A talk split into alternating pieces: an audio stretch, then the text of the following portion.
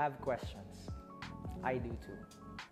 What you're looking for is a safe space to ask them. A space where you can get real. Getting Real with Horizon Ignite is a podcast for high school and college students trying to navigate questions on life, school, relationships, family, and even God. We will not have all the answers. But down here, you can get real with your questions so we can find real answers together. This is Getting Real podcast, real questions for real life. Ah, so Tay, ah, tinatanong po nila kung ready na daw po yung puso mo. Ako pa tinanong nila.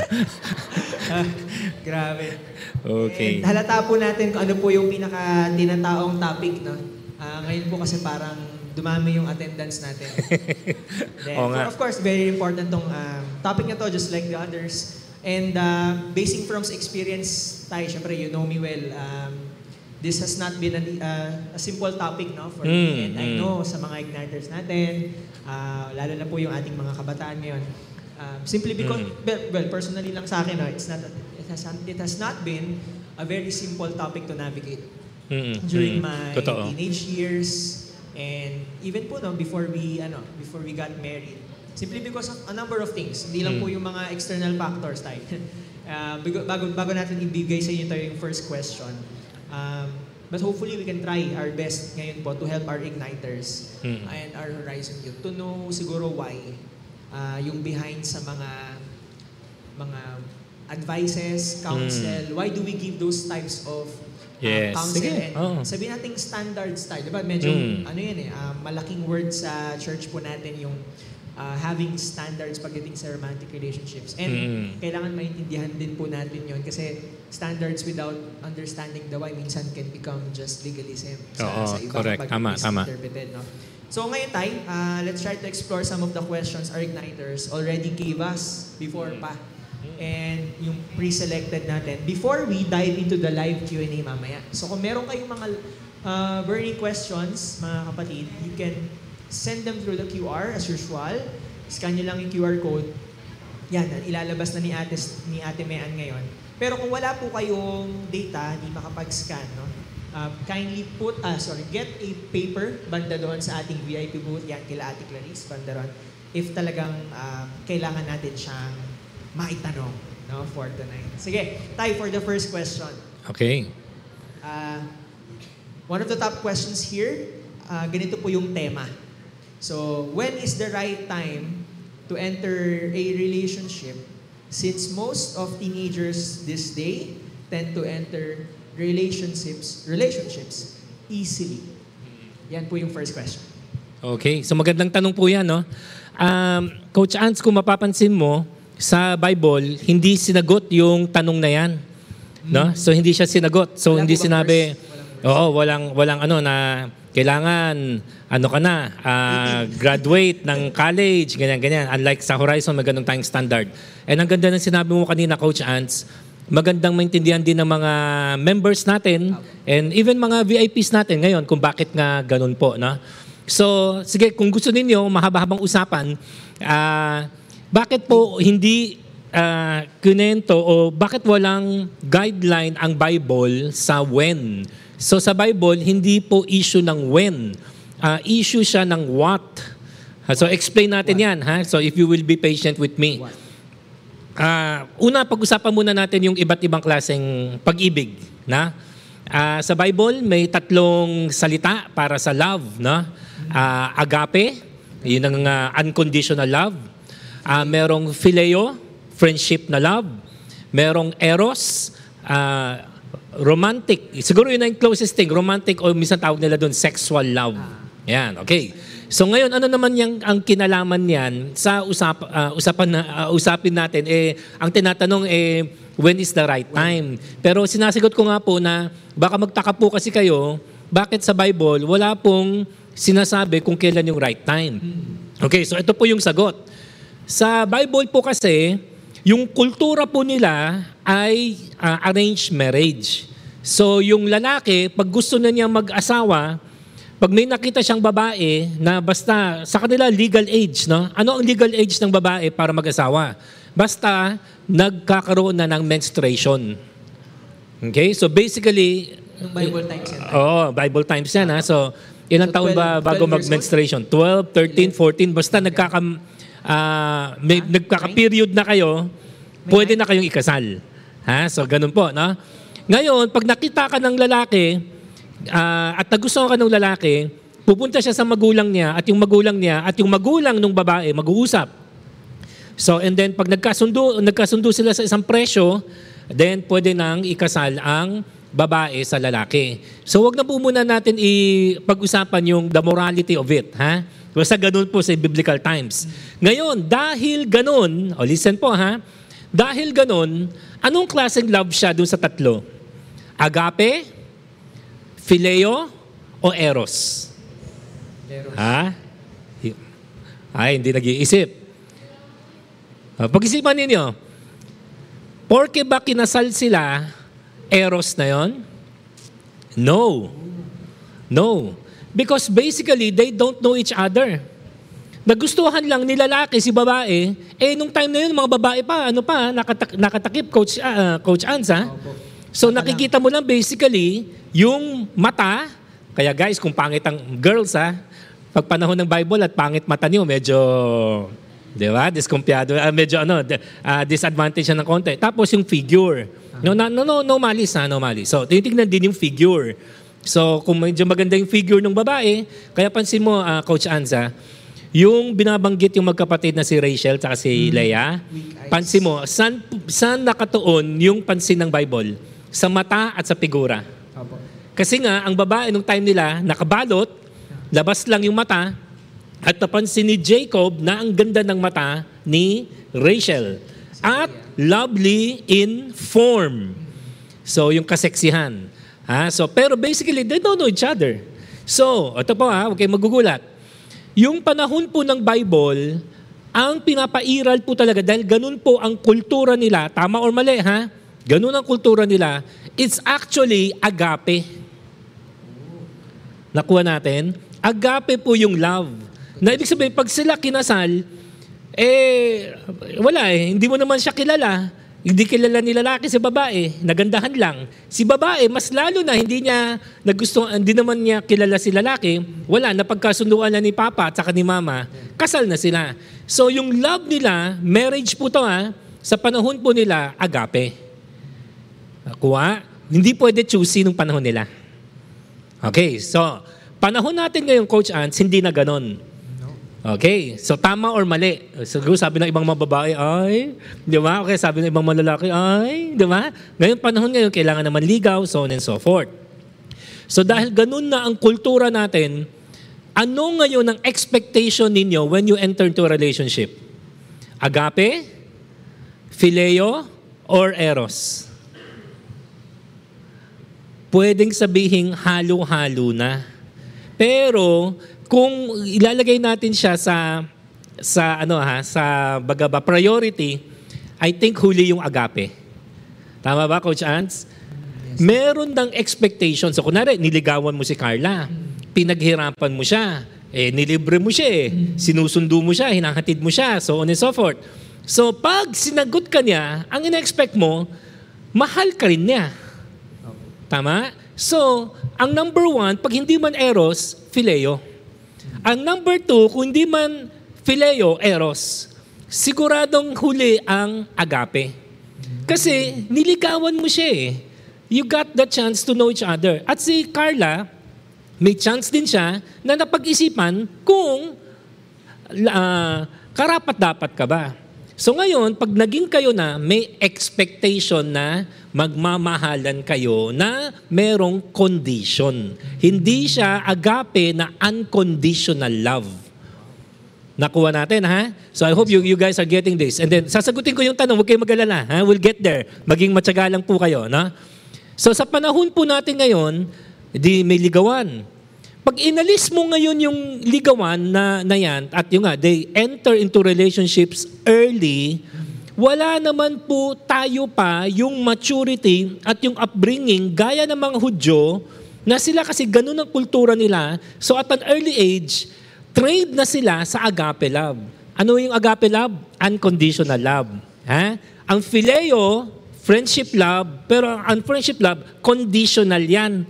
So ibig di ba, doon sa friendship natin, nagsasabi natin, mahal kita kung mahal mo ako. Kung di mo na ako mahal, pwede na tayo magkasulian ng kandila. Tama? Pwede na tayo, hindi na tayo ano, di ba? Hindi, na, hindi na tayo friends. Kasi hindi na ako nakikinabang sa'yo. Hindi kayo nakikinabang sa atin. So pwedeng wala na. Unless sumobrang lalim ng relationship, nagkaroon ng agape. No? Pero sa panahon po natin, so sa panahon po nila, dahil ganun po ang kultura, trained ang mga Hudyo dun sa agape love. Now, hindi ko sinasabing expert sila, Coach Ans, ha? Pero ganun kasi ang kultura. So, ganun po sila pinalaki na, o oh, anak ha, pag may nagkagusto sa'yo, Whether gusto mo siya, o, kunwari anak ko babae. O kunwari, o Renea, o Madi, o Rihanna, kung may nagkagusto sa inyo at maganda ang presyo, doon na kayo, ha? Huwag na kayo choosy. Huwag na kayo magpili na dapat BTS. Dapat kamukha ni Namjoon, kamukha ni, eh, ni Taeyong. Hindi na, hindi na. Ha? Basta kahit ang ano ilong niyan. so, hindi, so, no ang babae, trained na kayo na wala akong choice. So, train kayo sa unconditional love. Eh sa panahon natin ngayon, hindi naman eh. O maging honest. Hindi naman kayo, mga anak, train sa unconditional love. Train kayo sa phileo or sa eros. Kung saan, nakipag-relationship ka, dapat merong balik. Tama ba? Yeah. Tama ba? Tama ba mga ano? Yes, Ay, pa, yes. mga iba yata, parang walang na-expect ah. Diba? Pero, yung nga eh, so, dahil wala tayong ganong training, tapos pag in-skip nila yung proseso ng courtship, ah, so what will happen? They're not trained for that kind of a relationship. Hindi pa sila trained dun sa agape. Nakuha po? Hindi pa po tayo trained na magmahal sa mga taong pwedeng hindi ka mahalin. Tama? So ngayon, nag expect ka eh. Bakit maraming mga relationships nagpo-fall apart? Eh kasi nga, hindi naman tayo train sa agape. Kasi train tayo na, di ba, oh, ano sabi na, ikaw, Coach Ans, wala ka pang anak.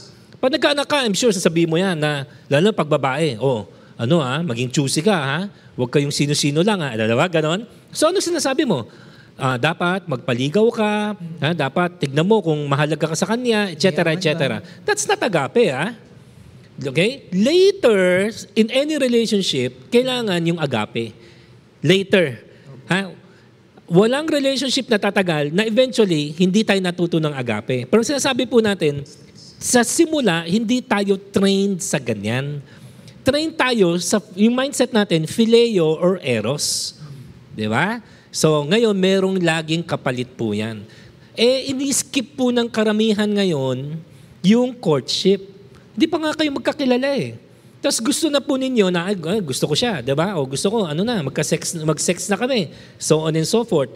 O eh tapos mamaya, habang nakipagrelasyon ka na, nakita mo, ay, hindi pala siya responsable. Ay, tamad pala siya. Ay, ayan na, yung mga nakikita na ninyo, yung mga hindi nila magandang mga ugali, pero yun nga, hindi naman pa tayo trained sa agape love. Ah, that's why many relationships fall apart. Ngayon, some of them naman, nag-asawa pa Kinasal pa. Tapos hindi po tayo trained pa sa agape love. Yun na. Pag nakita na po natin yung pangit sa isa't isa at maniwala kay mga anak, walang taong perpekto. The first and last person na perpekto, ako. Ay, hindi, hindi. Si Jesus, si Jesus. Sorry, sorry ha. Kala ko kasi ako eh. Si Jesus na walang taong perpekto. Pag, naki, pag nagsama na kayo, makikita at makikita ninyo yung imperfection ng kabila. Ngayon, by the time, Coach Ans, kung trained na sana tayo sa agape love, that will now sustain the relationship. Yeah. Ha? Pero kung hindi pa po tayo trained, ayan na, maghahanap na ng iba, kaya nagkakaroon ng broken family or dysfunctional family. Yan, so yan na po. Kasi nga hindi po tayo trained. Pero ang point natin ngayon ganito, kailangan po magkaligawan, importante po yan ha. Ngayon, bakit po sa Horizon, nagsiset tayo na kung pwede po, ang standard sa Horizon, after college. Kasi binibigyan po, again, wala naman po sa Bible yan ha. Wala namang college sa Bible eh. Ha? Okay? So, pero bakit sa Horizon after college? Kasi para sa atin, Yun ang uh, inahabaan sana natin yung oras, hoping na time, no, we are buying you guys some time to hopefully mature in developing your agape love. Na, na, na nakukuha po ninyo. Yeah. Hindi po siya guarantee, ah. Of course, di ba? Hindi naman porke pag tumanda, nag, mas nag, nag-mature. Hindi automatic yon Tama? Mar- marami rin ba kayong kilala ng mga matanda na pero isip bata pa rin? Hindi, totoo, di ba? 30 na pero isip 13. Hindi, di ba? So, 20s na pero isip bata pero hindi responsible. Pero ang hino-hope natin is uh, we need as much time as possible. That gives us the uh, most probability, probability ha, na sana mas mature kayo. Baga ba, mas malaki yung chance na maging mature kayo pag 18 kaysa 15. Mas malaking chance mature kayo pag 20 kaysa 17. Are, are you with me? Mas malaking chance na mature kayo pag 22 kaysa 19. Tama? Again, hindi siya guarantee. Pero ini-stretch natin yung time hoping na with the passage of time, you are becoming more mature. Kasi kailangan nga, eventually, for any relationship to, to exist, to survive, to even thrive, kailangan ma-develop ninyo yung agape love. But agape love is for those who are mature. Nakuha po natin? Kaya ngayon, pag sinasabing, oh, uh, high school pa lang, may relationship na. Bakit sa horizon, parang hindi tayo ganun ka supportive? At ang dating tuloy sa iba, ang higpit-higpit namin, ayaw namin kayong mag-asawa, pinipigilan namin kayo, ayaw namin kayong happy. No, no, no, no. Ang sinasabi natin, anak, hindi natin, di, di ko sinasabi hindi ka pa mature, ha? pero mahirap kasi talaga ma-develop yung maturity ng 15 eh. Mm. Ng 16, ng 14, ng 13. Lalo na pag 9. May, may nine. Wala naman siguro. Horizon siguro yun. okay, wala naman siguro children's church dito. Ha? Pero, kaya inaano natin, we're buying you some time, hoping and praying, lalo na kung nagpapadisciple kayo, hoping and praying na that time is aiding you to become as mature as possible. Okay? Yeah. Kaya ang hinihit sana natin, syempre we cannot wait forever. Kaya ngayon nagsettle tayo na tingin natin baka ang pinaka-ideal, at least dito sa Pilipinas, no, sa mundo natin ngayon, eh, wala tayo sa biblical times, baka after college. Kasi, bakit? Baka yun kasi ang mga merong mga lumabas na mga uh, fruit na baka mature na po kayo. For example, pag nagtapos ka kasi na pag-aaral, Coach Ans, baka ibig sabihin, marunong ka magtyaga. Pag nakatapos ka na pag-aaral, baka ibig sabihin, may na-develop po yung patience. No? Na-develop mo yung focus, yung concentration, yung ability to do the things that hindi mo naman talaga gusto. Sabihin natin napilitan minsan, gawa ng project na hindi mo gusto. Time pero naka, yeah, time management, budgeting, all those things na hino-hope natin. Again, hindi to assurance ha. Again, hindi ko sinasabi, Tatay Mans, porke ba graduate, mature na? Hindi naman. Pero sinasabi natin, pag nakagraduate, chances are, mas malaki yung chance na, kaya the fact na nakagraduate ka, yung fruits ng maturity, malamang mas nakita sa'yo. Kasi yun nga eh. You, ano ba yung maturity? Doing things you don't want to do. Mm. Di ba? Uh, being committed.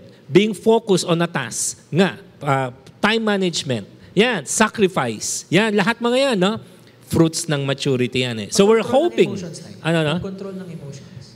Self-control. Kasama na rin sa maturity yan. So all those things, Coach Ans, na again sinasabi natin, mas tingin natin, mas mature pag nag-graduate kasi nga, yung kailangan mong maturity na dadalhin mo sa isang lifetime relationship nandun sa pag-aaral eh.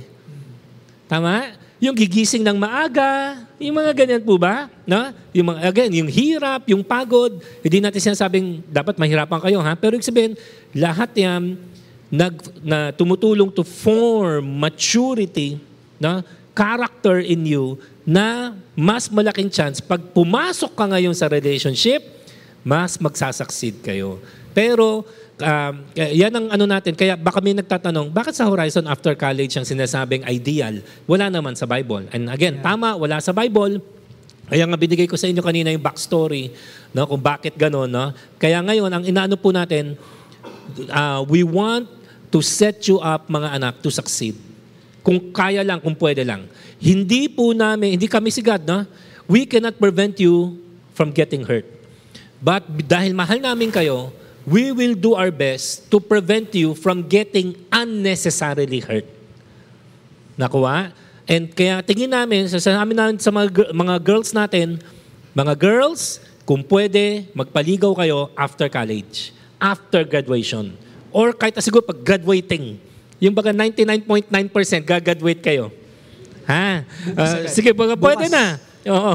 Eh, Ibig sabihin, di ba? Yung nasa ano ka na, final year, senior na, ganyan, no? Senior, hindi senior citizen, senior year. no? So yun ang inaano po natin. Kasi again, that gives you the best chance. Is that 100% proof, Co- Coach Chance? Hindi. Hindi. Walang guarantee sa buhay. Except si God.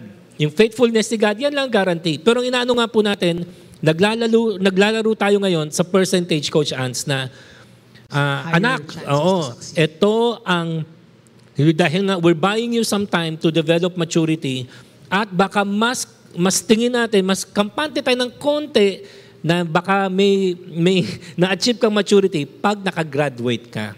Na? Kasi pag hindi po kayo, tingnan niyo to ha, pag na-in love kayo, Coach Ans, lalaki, kasi gwapo, pogi, ayaw mag-aral.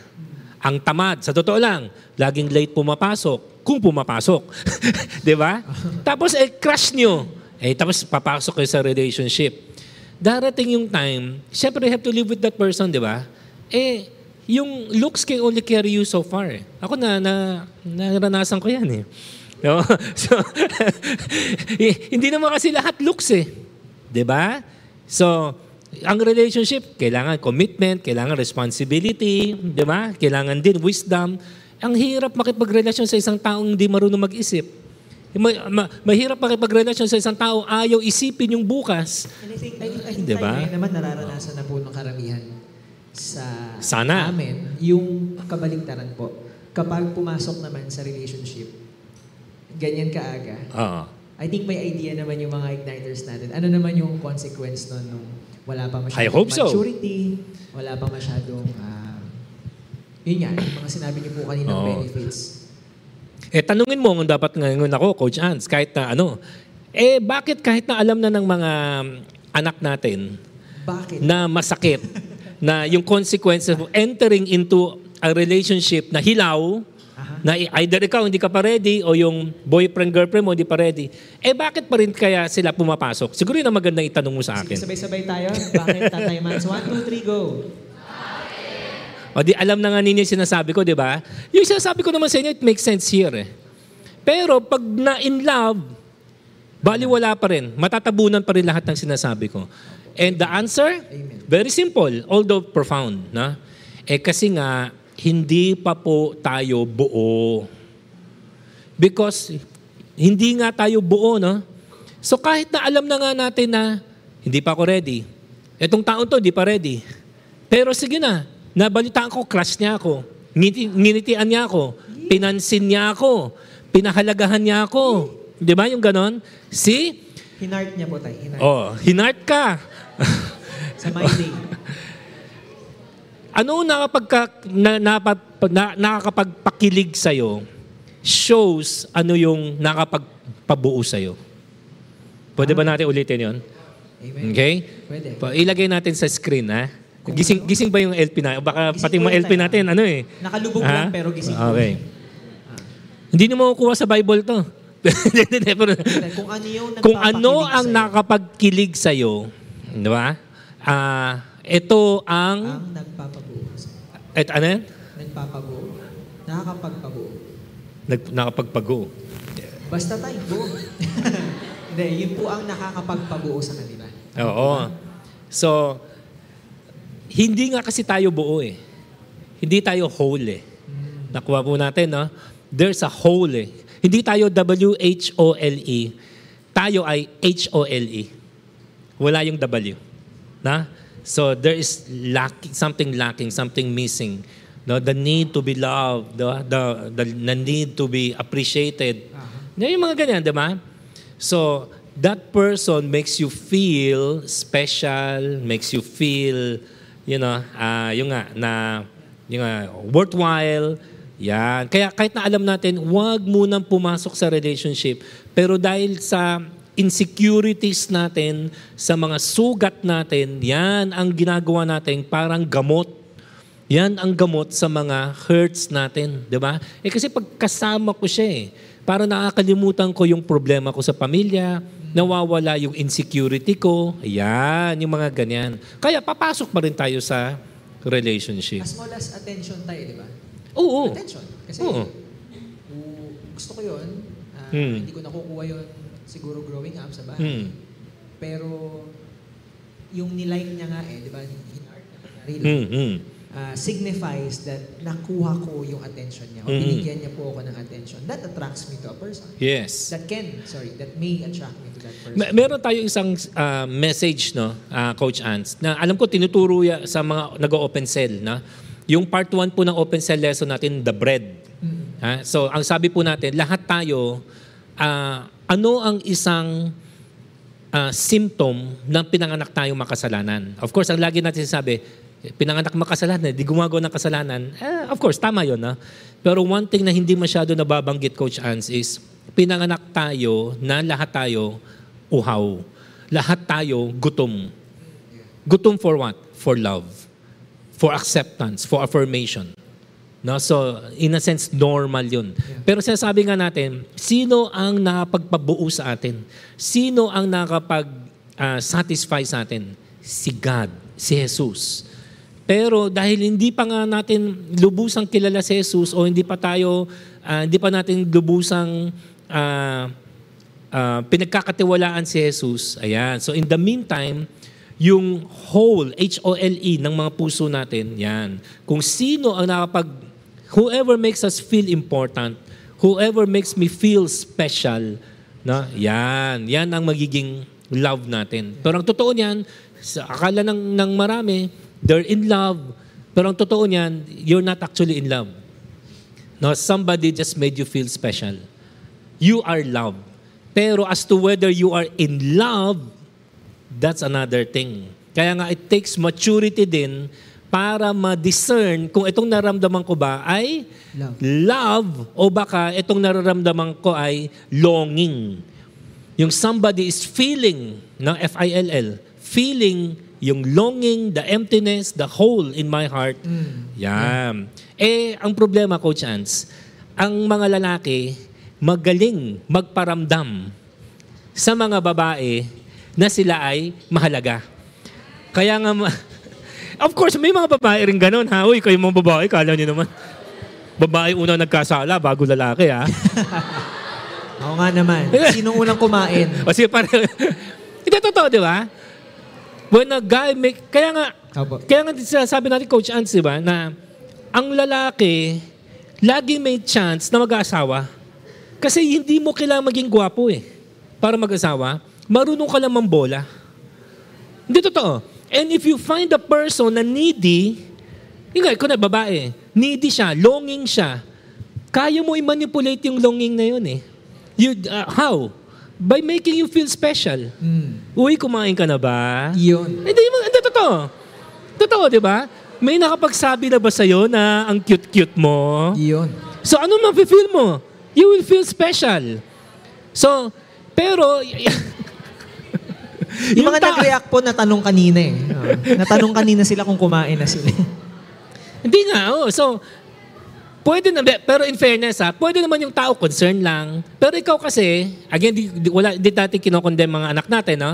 Pero sasabi ko, sobra kasi nga tayong needy. Yeah.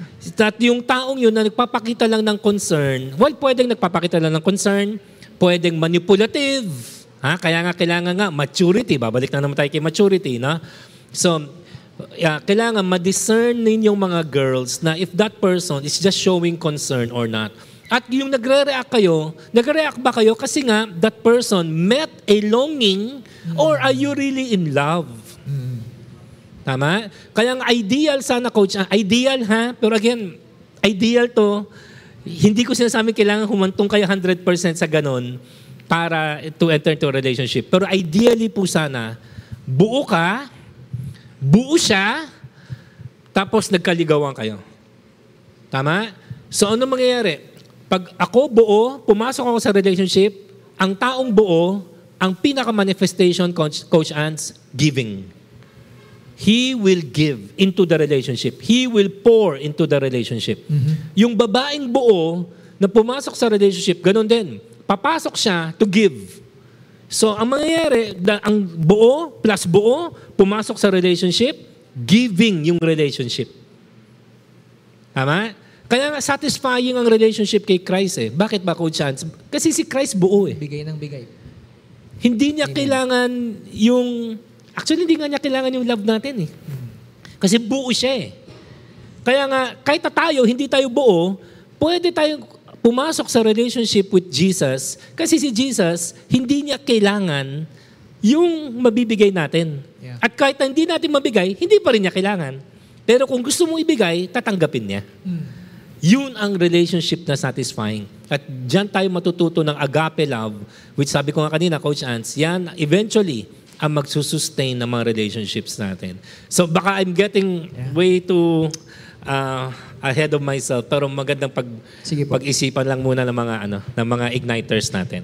na sana na-appreciate natin ah, guys no yung long form na sige sige bahan to Tatay Mans pero I hope we appreciate po tayo yung explain niyo na medyo long form nga lang siya na Para may context. Na, oo, na-explain niyo po siya na Maganda kasi I may kung na- context. kung na-catch natin no ah, na-explain ni Tatay Mans para saan actually yung relationship as in pinakailalim niya Ah, it's it's for us to know agape love Mm, Uh, which is yun yung love ni God.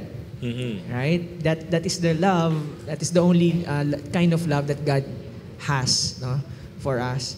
So, sa sinabi ni, ninyo po kanina, Taimans, is nakuha namin para saan talaga yung relationship. So, it's not what media says, uh, what, what is it for. It's not what um, social media or our friends says it's for. It's actually for us to know and be able to give Mm. Siyempre, receive muna. Agape love. Yes, so, yung pala yung yes. pinakailalim niya. Yes, yes, oo. To conform pa rin sa likeness ni Christ. Mm-mm, no? Kasi mm-mm. ganun si Lord. eh. And uh, I hope you, you we also caught it, no? yung bakit natin need ng maturity before entering into a romantic relationship. Mm-mm. And that maturity takes time. Ay, oo. Diba? Yung Sure, maturity takes certainly. time to learn. Mhm. Kaya thus the the moving uh, line between Mm. baka dito sa church na to ganito yung advice, baka Mm. sa ibang church iba yung advice kasi nga fluid siya tayo. Mhm, I- Hindi mo malaman kailan nakukuha ng tao yung enough enough no hindi naman kailangan Oo. sobrang mature na yung enough maturity to actually enter Mm. Ah, so, thank you po, Dai. At sa ganong, ano, no, sa ganong long form ah, answer, pero nagets hopefully Oh. namin. Pag kailangan nila ng confirmation, Coach Ansa, i-encourage natin sila na mamya sa live. Opo. Oo, Yes. i-ano lang, kung meron silang Send na hindi... Oo, ha? Send nyo na doon. Kung Kasi may baka kasi na, nag-gets din natin Coach Ans, no? Baka lalo na sa mga VIPs natin, baka first time nila naririnig yung ganong klase yung mga po. sagot. Again, di natin sabi ang galing-galing natin, no?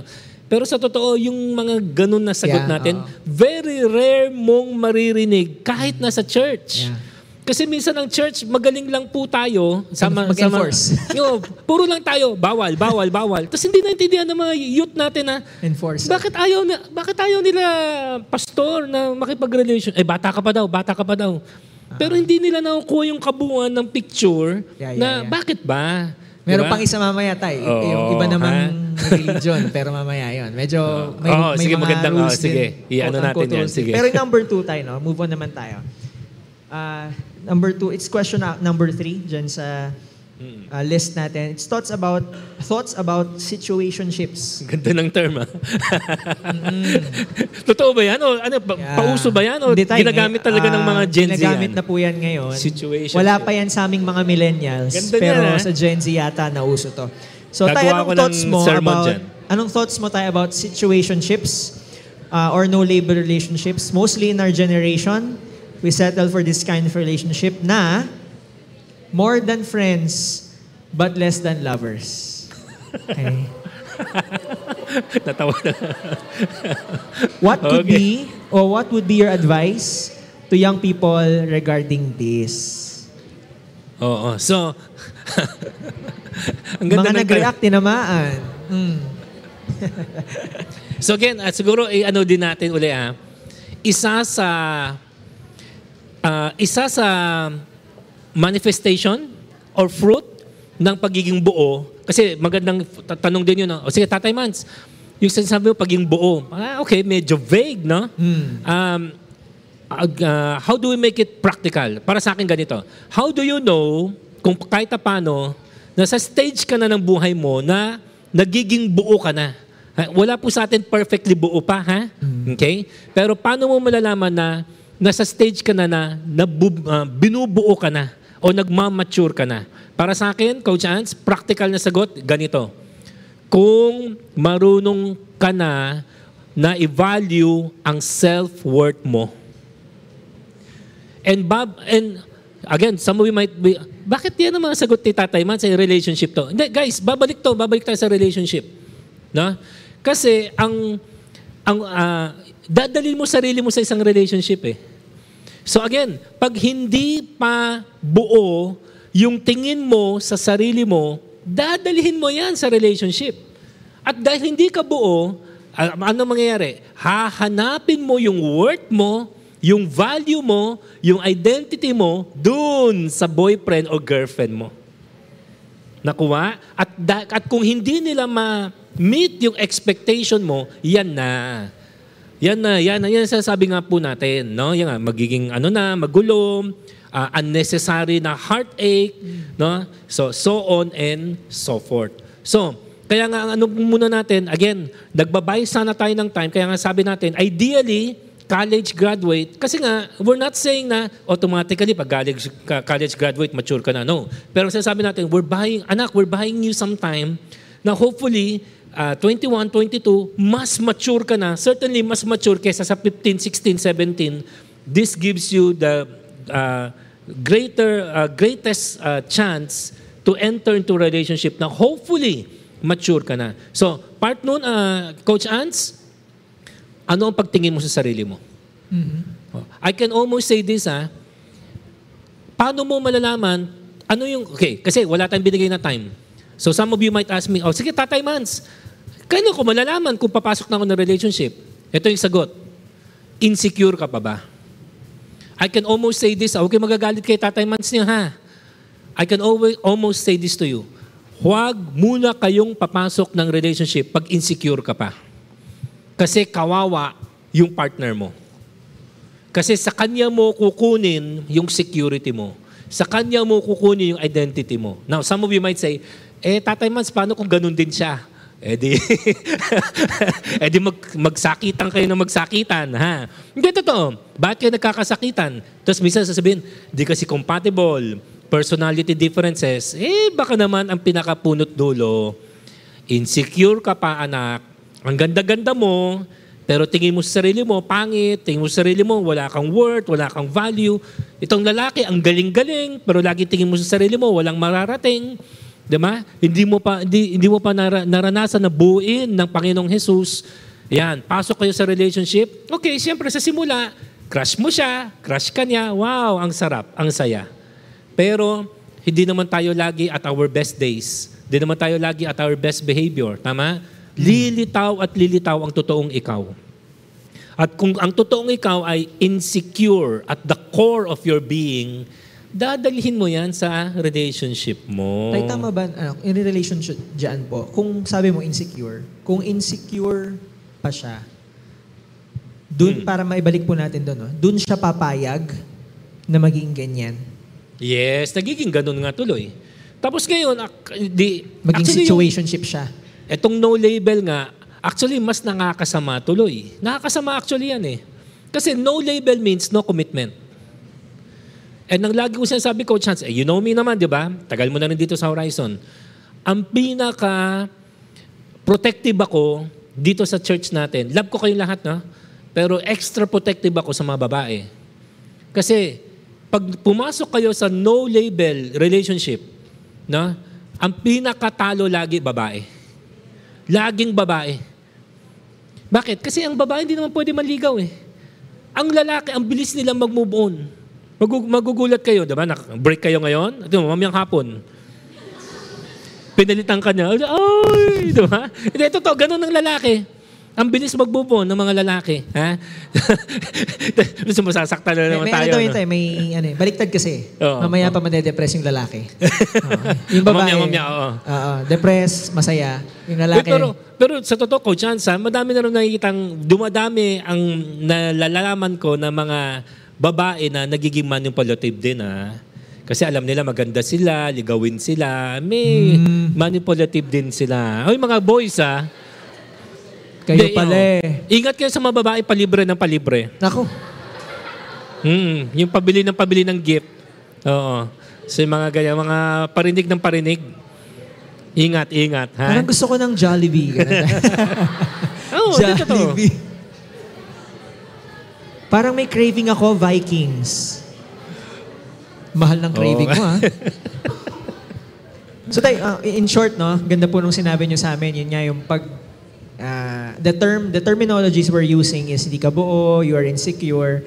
In short, parang uh, what we got from it tayo, no, what I got from it is that mangyayari lang tong situationship sa isang tao ah, kapag mababa yung tingin niya Yes. sa sarili niya. Yes. So sadly, Marami sa atin. Ang, Hindi, kung totoo. na-fall na tayo sa ganito, may mean na at one point in your life, for some of you, baka kahapon lang, baka ganun pa po, no? Baka ganun pa yung tingin sa sarili. Baka hindi Hmm. Ay, pa natin nakikita yung Yes. self-worth natin na Oo. hindi ako papayag sa situationship kasi ah ito yung tingin sa akin ni God, ito yung Mm, tingin ng mm.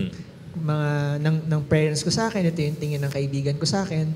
So why would I settle for this? Oo. So hopefully yun yung nakuha ng mga igniters pwede ba po natin, ano to ah, i- para sa mga girls ha, ito alam na ng mga taga-Horizon, pero it doesn't hurt na paulit-ulit. Hmm. Mga girls, pag yung guy nagpapakita ng something-something sa inyo, stop.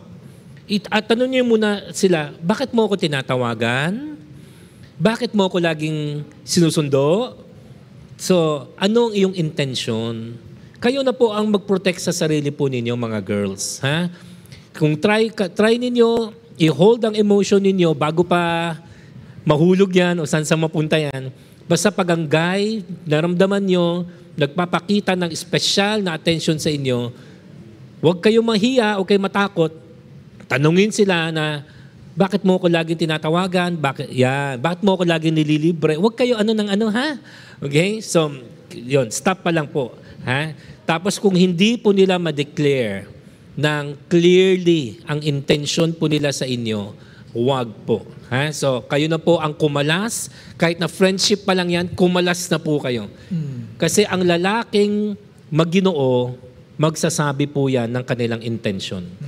Pag hindi nila masabi yung intention sa inyo, hindi matinong lalaki yan. Ako na magsasabi po sa inyo, ha? kahit ang gwapo pa yan, mayaman, depende sa yaman. Hindi, hindi, hindi, may limit, may limit. oh, hindi, may range siya, may Oo, range may siya. Hindi, hindi. So, hindi, kahit ang gwapo, mayaman, pag hindi niya kayang i-declare ang intention sa inyo, again, dito na papasok again yung self-worth ng babae. Apo. Kasi mga girls, pag hindi niyo tignan ang sarili niyo na prinsesa, hindi kayo magpapaligaw. Papayag kayo na ginaganyan-ganyan na kayo ng lalaki. Dapat yung lalaki, dito yabang ha, dapat makita ng lalaki yung worth ninyo. Pag hindi niya makita ang worth ninyo, wag na lang po. Ha? Kahit sabihin, wag mo na ako tawagan, wag mo na ako i-chat, wag na lang. O, kahit ang gusto mo, ano nga, yan friend mo ko, okay lang. Kasi piliin ninyong maging buo, no? Kasi in the end, no, yan ang yan ang ano, eh, that will serve you the best in the long run. Ha? Kasi Coach Ans, kailangan din natin ni ano ha, baka, baka mamaya kasi baka hindi natin matakel. Wala naman po sa Bible. Kasi maraming mga wala sa Bible, akala natin sa Bible ha. Ito po ah, baka magulat kayo rito. Wala naman po sa Bible na kailangan yung mag-asawa para maging buo. Wala po sa Bible yan. Okay? So, kung dumating yung point, tumanda kayo na single pa rin. So, ibig lang sabihin, walang lalaki nakakita ng worth and value nyo eh. Hindi nyo problema yon. Yeah. Problema ng ibang tao yun. You know, if other people cannot see your worth and value, that's not your problem. That's their problem. Na? Basta ikaw, secure ka kung sino ka kay Christ. Ganon din mga lalaki, ha? So, hindi nyo kailangan magka, girlfriend para maging buo. Hindi nyo kailangan mag-asawa para maging buo. Hindi kailangan magkaroon ng sariling pamilya para maging buo. Panahon lang kasi natin na ano eh, na merong parang second class ba yung mga single, Coach Opo, Ans? yes, kasi minsan tayo rin, sa totoo lang, tayo rin, no? Lagi natin kasi binibiro, Stigma. tinitis yung mga single. Mm, stigma. Oo. Alam mo, dapat, Coach Ants, no?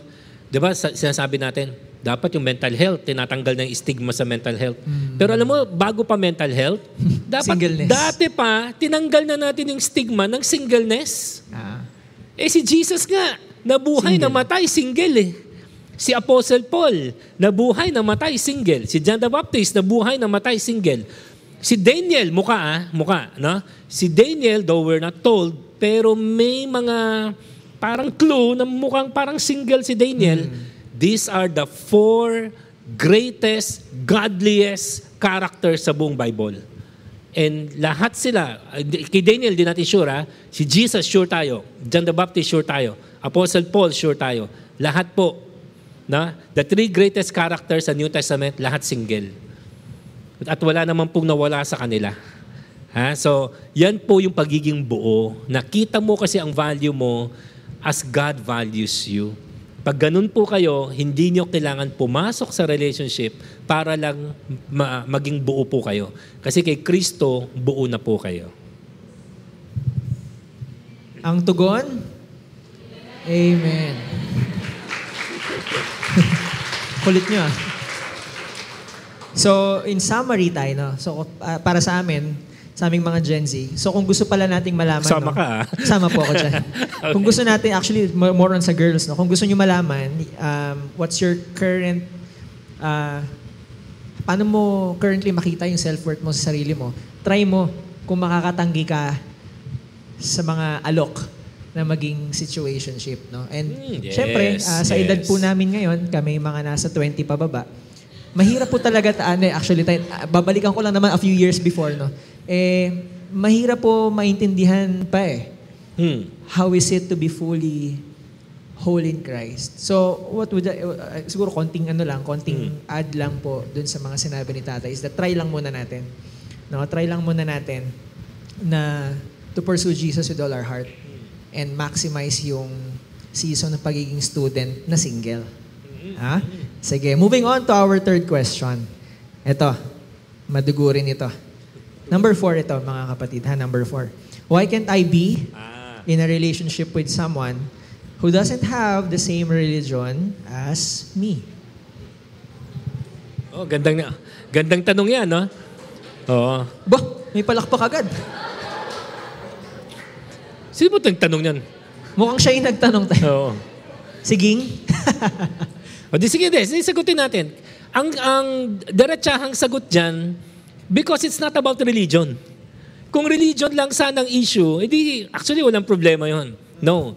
Kasi yung personal relationship with Jesus Christ go, goes much, much deeper than religion. Yun. So, kasi pag naging Christian ka, Jesus becomes the most important person in your life. Okay? Sana. So, eh, hindi, pero sa Bible, yun naman dapat talaga eh. Sana tayo. Oo, ha?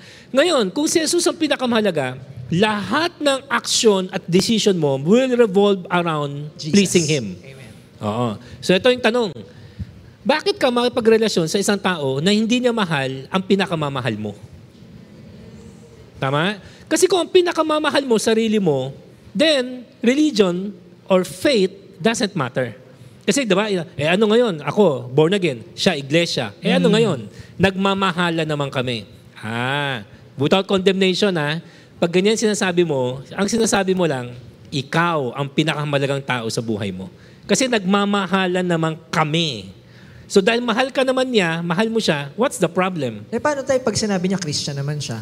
Hindi, syempre, by their fruit you shall know them. Hmm. Tama? Eh sa Bible, meron naman tayong basihan ng disciple eh. Mm. 'Di ba? May at least tatlong ah, standard ng pagiging disciple. Opo. A disciple ah, loves the Bible, Mm. a disciple loves his fellow Christian, and a disciple will bear fruit. 'Di ba? Saan yan tayo? Para lang alam nila. Saan po yan? Sa, Sa, sa- ah, iba-iba sa John. Lahat yan nasa John. That you will know that you are my disciples. Di ba? So, so may mga bunga ang pagiging di, tun- tunay na disipulo ni Kristo eh. Tama? Anyone can claim to be a Christian, pero by their fruits you shall know them. So, yun po yun. So, kung si Jesus ang pinakamalaga sa'yo, hindi ko maintindihan mga anak ha, kung paano mo makayanan sa, to enter to relationship na hindi niya mahal ang Diyos mo. Yeah. Na hindi niya mahal ang Panginoong Jesus mo.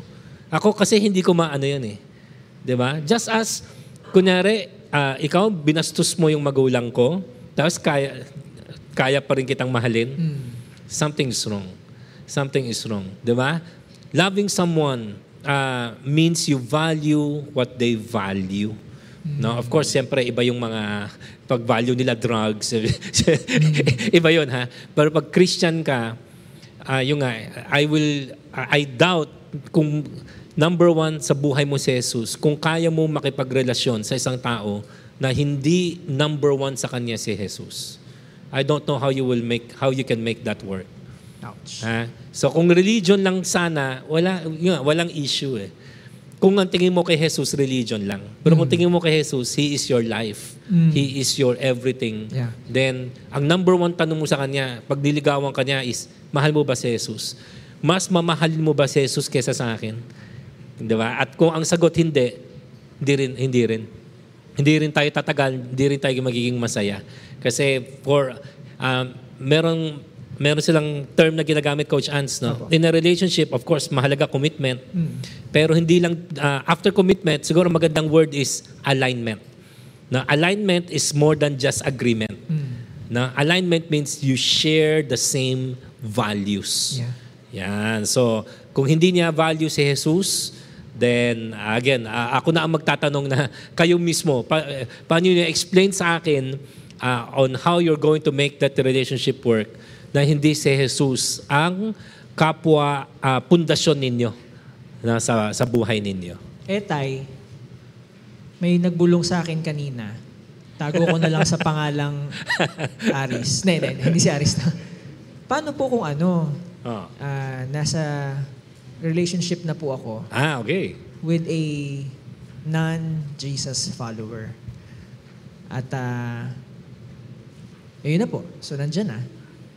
Ano yung diretsahang sagot o yung medyo may hilot-hilot Oo, pa? Eh, hilutin nyo na lang tayo. And may, baka, baka, ah, kasi I have encountered scen- scenarios like this na baka maniwala naman siya kay Lord mamaya. Ay, oo naman. Pwede naman talaga. Baka naman maging Christian po siya later. Oo. Paano Gawin po yan? natin practical, Coach Hans. Kasi gusto ko yung mga tanong mo eh. Ginagawa mo very, very, ano, you know, very, very down to earth, no? Ang sa akin ganito, pa-share mo yung gospel sa ibang tao sa kanya. Huwag ikaw. Kasi may tendency ka na isu-sugarcoat mo yung gospel. Ay, maniwala ka lang. Yung mga ganyan, di ba? Hindi. Pa-share mo, kunwari, taga-horizon ka, pa-share mo sa pinakamabagsik Pi- pinakamatindi mag-share ng gospel dito sa Horizon. Pasok, Ah. Kung sino kaya yon ha? Oh, si Coach Chris mo ba yun? O si, Si Aris Pastor. June? Si, Si Aris. Pastor Bench? O si P. Miles, na? Yung mga matitinding mag-share ng gospel. Yung alam mo pag nag-share ng gospel, wa, di ba? Talagang, ito yung gospel. Tatanggap po, tatanggap. Oo. Ganun eh, no? Yan. Oo. Wag ikaw, wag ikaw. Oo, kasi ano ka na eh, may hidden agenda ka na eh. Ha? Oo, may self-interest na kasama. Pa-share mo to someone na wala siyang self-interest dyan. Tapos yun nga, explain the gospel as clearly as possible. Hindi naman talaga by works eh, ang kaligtasan. Pero may obedience. Di ba? May repentance. Kasi pag ikaw nag-share, Coach Ans, baka itanggal, ta- baka hindi mo i-share yung repentance eh.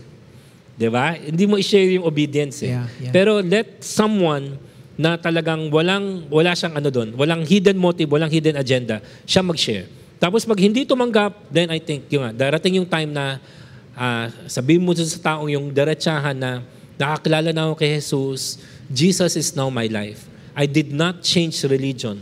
No? Jesus changed me. Yun yun eh. That So, is hindi what, basihan tayo kung nag-church ng matagal na.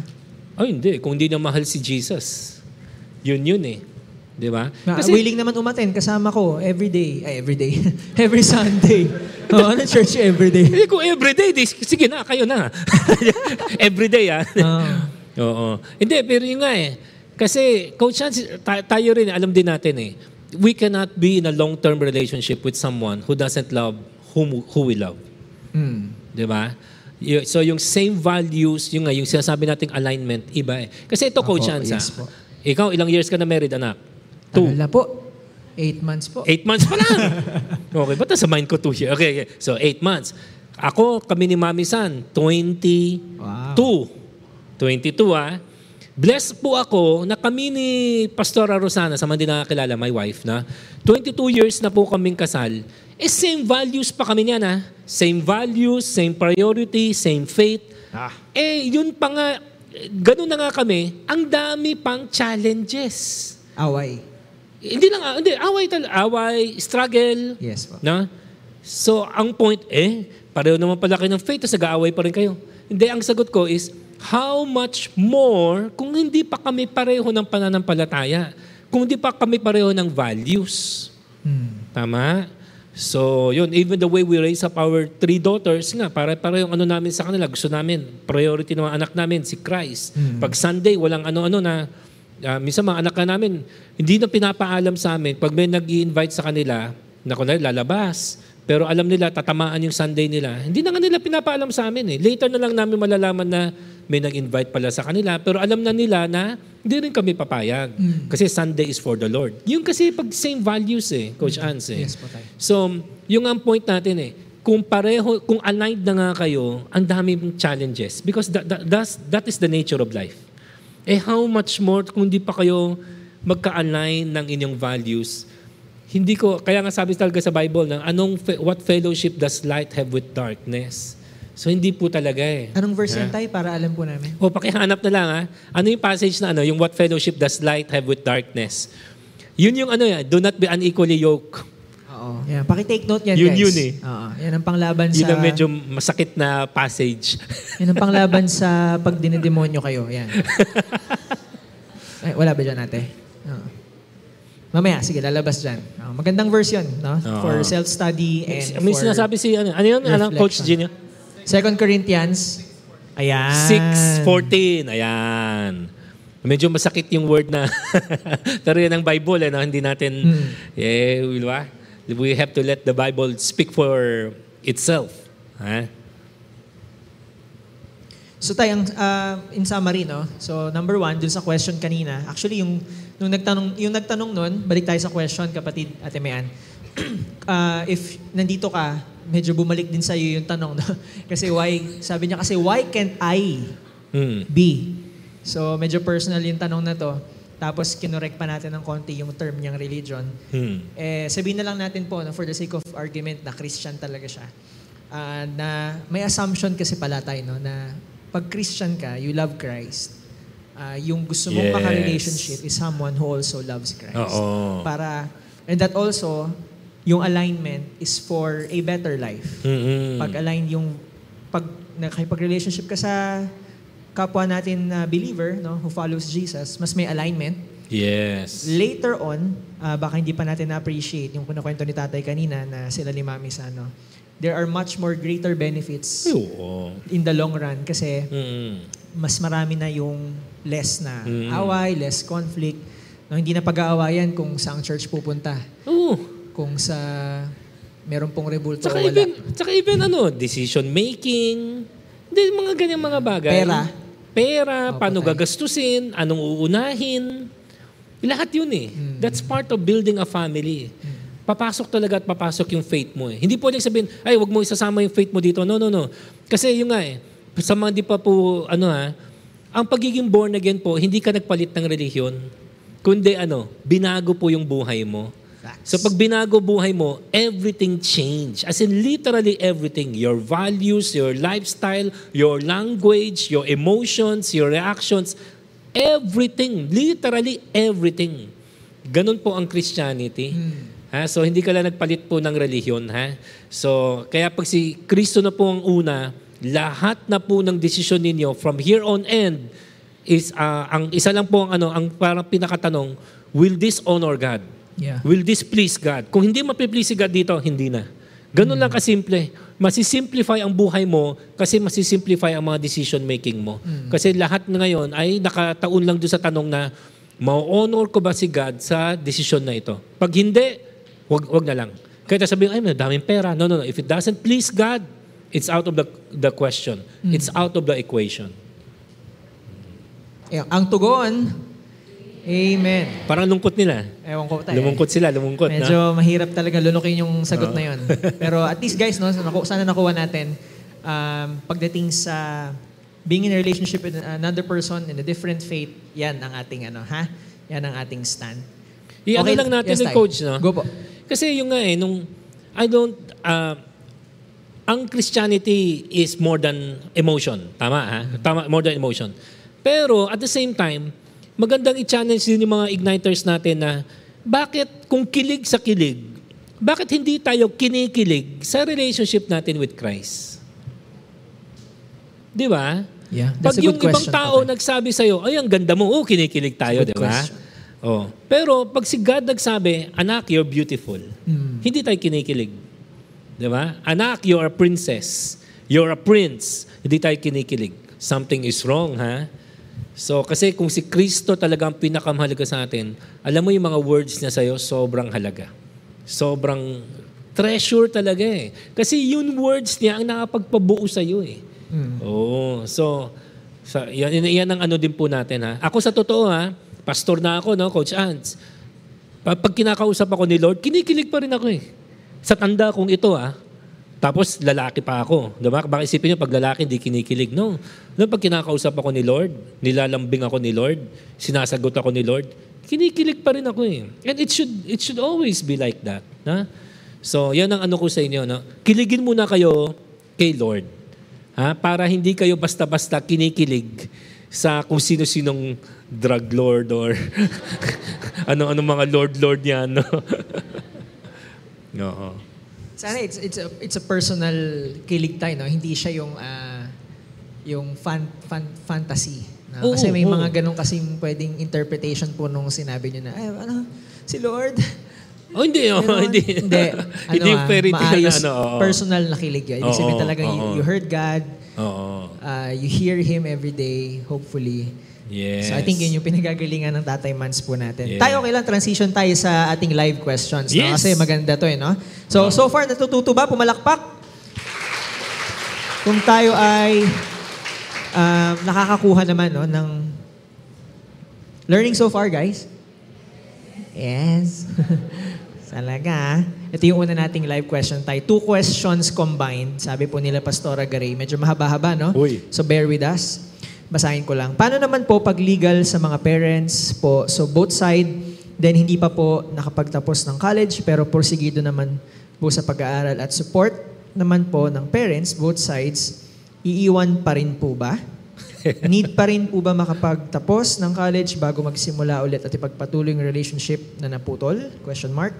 Ang karugtong niyan, ito po. What if din po kung 18 years old pataas naman na ang age, both college students, pero hindi na po nakagraduate.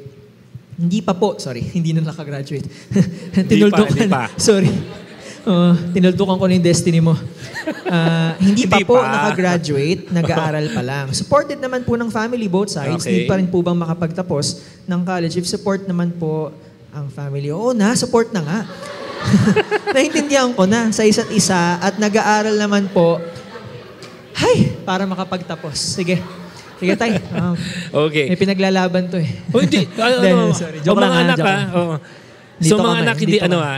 Una, disclaimer lang ha. Hindi ko kilala kung sino tong nagtanong. Hindi ko kilala ang mga magulang nyo ha. So hindi po natin sinasabi na mas magaling kami or what ha. Pero may dalawang klaseng supporter. So magandang i-distinguish natin, Coach Hans. Meron tayong tinatawag na enabler at meron tayong tinatawag na empowerer. Kung may ganong term. May, may word ba na empowerer? Or meron? Meron ba yon? So, uh, for the sake of our definition, para on the same page tayo, ang enabler po ay ginagamit negatively. Okay? For, Enabler, ah, Siguro ang, enabler. ang magandang ano is, um, kung nagda-drugs. Oh, nagda-drugs. Tapos tayo naman, sige, di ba? Bigay lang ng bigay kahit na alam mong ginagamit sa Bigay ng droga. pera, pambili Oh, niya ng drugs. Enabling yan. Kaya tamad yung ano, di ba yung mga ganon? Opo. May mga anak nga na nag-asawa na. ayaw magtrabaho, nakadepende pa sa magulang. At yung magulang naman, bigay pa ng bigay. Mm. Ang tawag doon, enabling. Enabler. So negative po yun ha. Ang empowering ay ano? Empowering ay kadalasan, generally speaking, ginagamit sa positive. Mm. So pag sinabing empower, hindi, baka may mga times nga, hindi ka bibigyan ng pera. Pero empower ka nila. Anak, sige, gusto mo bumili ng bagong iPhone. Sige, pag-ipunan mo.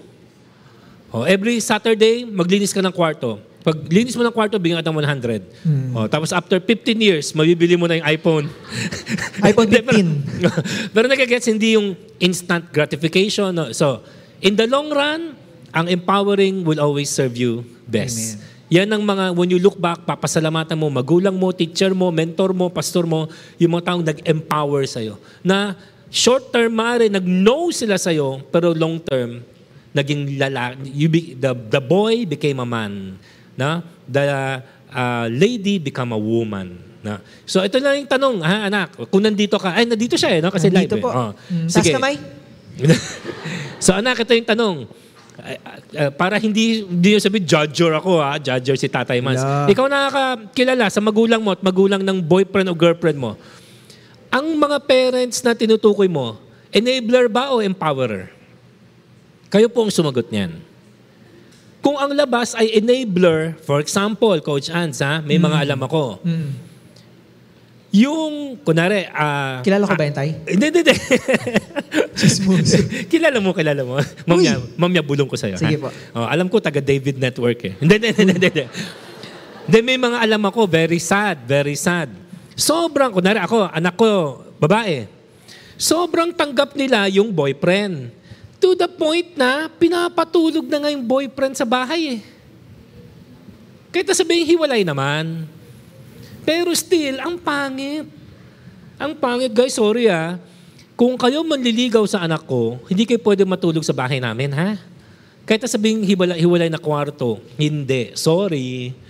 Bigyan kita ng pera pang grab. Hindi, totoo. Hindi ka pwede matulog sa amin. Hindi ganun. Kasi I'm protecting the dignity of my children. Ang mga anak kong babae, mga prinsesa yan. Amen, ha? Tatratuhin mo sila na prinsesa. So hindi ka pwede matulog sa bahay. Sorry. Kahit na nandun ako, nandun yung nanay nila, no. Kasi sabi din sa Bible, avoid, hindi lang evil ha, Coach Hans ha? Yes po. Avoid all appearance of evil. Kaya wala namang ginagawang masama eh. Pero hindi naman sa concern tayo sa sinasabi ng tao. Pero kung nakita ng kapitbahay, lumabas sa bahay namin yung boyfriend, eh pinoprotektahan ko yung anak ko eh. Na nakuha niyo? Love protects. That's not enabling. That's empowering. Nakuha ha? So, no ano ha, anak, kung ganun ang parent, kunyari lang ha, kung ganun ang both sides ng parents or one side ng parent, yung hinahayaan kayo, walang, an ang tawag dun sa ano? Dun sa time na ano? Curfew. Curfew. Walang curfew. Wala, walang boundaries. Bahala kayo. Inaalaw kayo. Mamasyal ng malayo na kayong dalawa lang. Mag, ah, pumunta ng koron. Yun. Saan ba nang galing yun? Okay. Pumunta ng koron, kayong dalawa lang. Walang chaperon. Sorry ah. Mukhang hindi, yan ang support na tawag mo. Hinahayaan kayo sa temptation. Sorry ah. Your parents might love you, but they're not loving you biblically. Kasi mamya, isi-share ko sa salita ni tatay, biblically, ano ang love? Love protects. If our parents don't know how to protect us, akala nila love yun. Eh, yung nga, kaya nga diba may kanta ang Bon Jovi, you give love a bad name. So sorry anak, kung ganun, again, I'm not judging your parents ha, pero sinasabi ko lang, mag-isip-isip po tayo, kung yung pagiging ganun ng parents natin, baka hindi support yan. Baka ang tawag dyan sa Tagalog, konsentidor. Kung ganun po sila, then kayo na po ang mag-decide para sa sarili nyo. Lalo na kung Christian ka, taga-horizon ka, dinidisciple ka naman. Na? Ngayon, kung hindi naman, okay, ba- bawi naman tayo, ha? Ngayon, kung hindi naman, yung Empowering. parents nyo naman ay merong namang boundaries na, oh, date mo yung anak ko, oh, sige, uwi kayo ng 10, ha? O kaya, oh, pag nakarating na kayo sa lugar na yun, te-text nyo ako, ha? Kung gano'n naman po sila, tapos may support, at nagpapa-disciple ka naman. Yung boyfriend, girlfriend mo, Christian. Chris, ah, wala na, tumahimik na. Tuma- Hindi, Christian ba siya? Hindi, kasi these are questions eh. Christian ba siya? Nagpapadisciple din ba siya? Kung pareho naman kayo nagpapadisciple at yung parents nyo approve sa relationship nyo, pero hindi sila consentidor, then sige. Basta magpapadisciple kayo, ha? Magpapa-accountable kayo sa parents nyo, papa-accountable kayo sa leaders nyo, yung mga life group leaders, then sige, hindi kailangan mag-break. Okay? Kasi tayo naman ang habol lang natin yung best sa inyo. Basta marunong naman kayo magpaka-accountable, dumating kayo sa horizon, kayo na, tapos dito na natutuhan magpa-disciple, meron kayong boundaries ha, di kayo nag-island, island. Kasi iba yung punta ng malayo eh. Iba kasi yung punta lang ng SM. Although pati yun, dapat bantayan yun ha. Pero yung mga umaalis kayo na kayong dalawa lang, no? Nag-island, island kayo, kayong dalawa lang, naku. E di ibig sabihin magkasama kayo sa hotel? Magkasama kayo sa ano? 'Di ba? Mga RB ano? Airbnb ba? Airbnb. Airbnb. Oh, naku ha. Anak, huwag kayong magsasama na kayong dalawa lang. Protection ninyo yan sa isa't isa. Okay? So yun, basta may boundaries, nagpapadisciple kayo, may accountability, then sige. Hindi naman po kailangan. Hindi naman, hindi naman makikita, hindi naman po ang horizon, hindi naman po tayo ganun na ano, napaka-legalistic. Okay? Basta nagpapabantay kayo, go tayo dyan. Pero kung hindi, at uh, konsentidor yung ano, then kayo na po mag-isip. Baka it's time to call time out, magpa-disciple muna, and then tignan natin. No? Kasi Coach Hans, uh, kung okay, hindi ko naman i-share yung story mo, pero kayo Coach Hans, di ba? Ano naman kayo ni Carla, may time na nag-on and off kayo, tapos nagkabalikan din kayo, and later, nagkabalikan kayo for good. So, may mga relationships naman dito sa horizon na naging sila, tapos yung nakita natin hindi healthy, sabi natin, anak, ano muna, um, cool off ba tawag doon? Di ko, di ano sa mga term. Cool off ba? Ah, so, sige, ano muna, separate muna, no? And then, may mga nagkabalik, like si Coach Ant sa yung wife niya, nagkabalikan, tapos naging sila, no? Mga iba naman ay hindi naging ganon, na, na, nakahanap ng iba, and then got married, and kanya-kanyang kwento. Pero sabihin, wag po natin isipin na ano, pag nag-break ay hindi na magiging kayo. 'Di ba? Pwede naman talaga na maging kayo pa rin. Lalo na kung alam naman ng Diyos, kayo naman talaga ang best sa isa't isa. Pero ito ang, ang inaano natin. Ito promise ko sa inyo. Kung magpapa-accountable kayo sa amin at hihiwalay muna kayo, ah, basta Christian yung partner niyo ha, at nagpapa-disciple, ako pangako ko sa inyo, ibabalik namin kayo sa isa't isa yung best version ninyo. Yun ang promise ko sa inyo. Na? Kaya ang tawag ko doon level up. Okay? Kasi ngayon, baka hindi kayo ano eh, best version ni, ng kaya no, kasi nga walang nagtuturo sa inyo ng boundaries. Kaya mami akala niyo support naman ng parents, support ng parents. Okay? Pag kunwari, kunwari lang, no condemnation na, pero kunyari, anak, pag yung babae nagtatanong, pag nabuntis si girl, hmm, di pa tapos ng pag-aaral, paano po yung mga ganyan? Tama? So, yun nga kasi wala pong boundaries eh. So, guys, boundaries are ano, boundaries are good.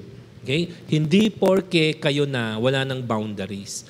Okay? Eh, even nga mag-asawa, may boundaries eh. Diba? Anong boundaries na mag-asawa ko, Chance? Pag nag-away kayo mag-asawa, you can never lay hands on each other. Boundaries yun. Hindi porke asawa na kita, sa paling na kita. Hindi ah, boundaries yun. So ganun din, boyfriend, girlfriend, may boundaries kayo sa isa't isa. Hindi kayo pwedeng magsama sa isang lugar na hindi matao na kayong dalawa lang. Hindi pwede. Laging may kasama. Kahit na may third party, parang istorbo, no?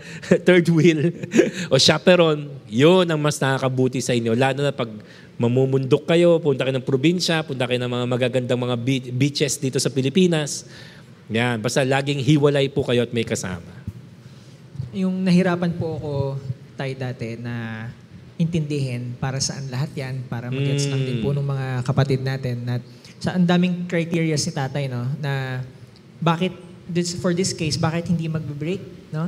Sana empowering yung magulang, sana Christian yung yung ka-relationship mo, and sana nagpapa-disciple kayo parehas. Parang ang daming, ano nun, ang daming condition, di ba? Tawag natin doon guardrail. So, pero ang tanong, mainly because kung na, babalikan ko po yung mga time na nasa edad nila ako tayo, ang tanong ko nun, bakit? Para saan? And ultimately kasi, kaya naman may guardrail sa kalsada is para hindi tayo ah, Malihis. Malihis, di ba? Yes. And ultimately, ang guardrails na to, kung check lahat yon, kung nagkataon check lahat yon, it's for us to not fall into sin. Mm. And yung sin hurts us. Mm. Yan siguro yung hindi ko naintindihan dati tayo, no? Na, as, as you've known, na maraming times na nagkamali po ako. If, if I may add, Coach Ants, di ba? In talking to our igniters, actually hindi lang naman ngayon to, eh, hindi lang naman Gen Z. Eh, kasi 30 Opo. years na akong pastor eh. Hindi pa pinapanganak ang Gen Z, pastor na po tayo eh. No? So, tingnan mo mga anak, ano ang number one issues natin? Kayo or kami? Di ba? Anong number one issues natin? Family.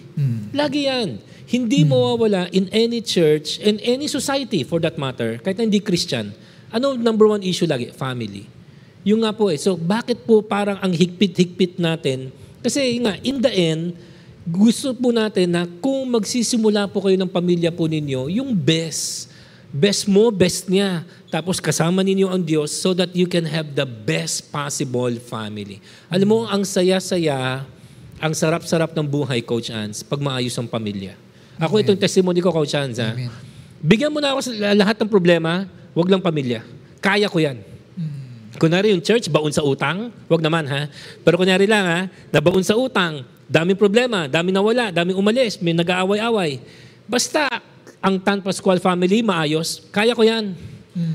Pero kung ang pamilya ko na may, ano, kunwari, ang church, lumago, naging 10,000. Tapos ang daming pera, 10 million.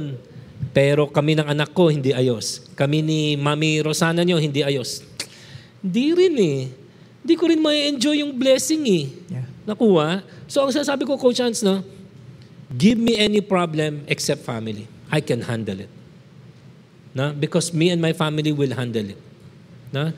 Pero kung the problem is my family, whatever blessings outside, it doesn't matter eh. Hindi mo rin ma-appreciate eh. Kaya nga, di ba meron tayong paraphrase, Coach Hans, na, What shall profit a man if he gains the whole world yet loses his own family? So mga anak, kayo mismo, di ba? Again, this is not conde- condemnation. Ha? Di ba marami nga po sa inyo galing sa broken family, mga iba naman dysfunctional family, no? Again, di na po natin kino di natin kino-condemn yung mga magulang niyo. Pero what if your parents had ignite during that time? What if may nagturo sa kanila, may nag-disciple sa kanila, may nagpe-pray sa kanila, kada ignite? Would it turn out different? I like to think. Kasi I like to think, Coach Ants, itong ginagawa natin, this is really making a difference. Eh. Amen. Na hindi ito program lang, na may, yung may magawa lang, na every other Friday, no, na we really believe this matters for eternity and this matters for your future family. Kaya ganun na lang po na parang minsan ang dating, ang higpit-higpit natin, na parang, yun nga, may mga, maging honest na rin tayo, Coach Hans, ha?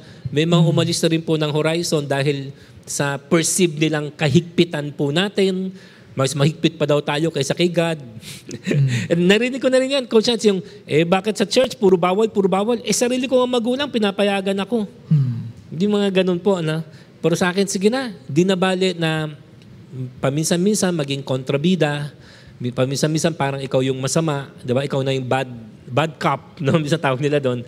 Pero kung in the end, may napabuti. For example, kung ikaw, Coach Ans, kung ang testimony ninyo ni Carla ay napabuti itong dinaanan ninyong proseso and hindi rin kayo bumitaw to your credit, no? Ah, may mga times din na we had some difficult conversations, di ba?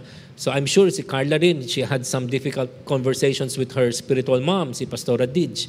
Pero pareho ninyong nilaban, hindi kayo bumitaw. And ngayon, siguro ikaw, kayo ni Carla, kayo isa sa mga fruits no ng itong paghihigpit man na tinatawag. Kaya kung sa akin kung may mga magiging gano'n naman na ka- katulad ninyo ni Carla, para sa akin sige na worth it na kahit minsan na may misinterpret tayo, na may misunderstood, may mga umaalis pa nga ng church. No, so ah, sa akin okay na 'yon, na. Um, basta in the end, meron lang mapabuti ah, maging maayos yung future family, panalo na. Amen. Siguro sa mga makaka-encounter pa nito tay, um, let's always ano, let's always seek the heart behind it. Mm. Ah, kung ano man yung sabihin ng mga leaders natin sa atin, patungkol sa mga areas na yan, Ang makakatulong po talaga lagi is tanongin natin yung heart behind it para alam natin bakit nila bi- ah, binibigay yon sa atin. Thank you tayo no, sa magandang sagot po na yun. I think um, one of the few remaining live questions that we have para lang po ma-maximize natin yung time natin Yes. kasi maganda Sige po lang. yung role natin. No? Oo nga. Ah, tay, may desire po kasi ako magka-family in the future. And gusto ko Uy. po ready si Aris ako. ba? Si Aris ba yan? Si Aris po Ah, to. okay. Nakalagay po dito. Oh, Aris. Ah. gusto ko po ready ako when that time comes. So, tay, is it okay po ba if I use the person I admire uh, here sa loob ng church as one of my inspiration to be the best version of myself? And maging spiritually mature po as I walk on my journey sa faith kay Christ. Kaso, ang concern ko, tay, baka hindi kasi dumating po ako sa point na siya na lang ang maging dahilan ko. Kaya po ako nag-church or nagpapatuloy Ah. sa faith kasi minsan di rin po maiwasan. Mag-hope na, Lord, sana siya. Tapos meron pa siyang haha, oh. Ha, ha, ha, ha. Sana hindi ko kilala to. Mainis ako pag kilala ko to eh. De, joke lang.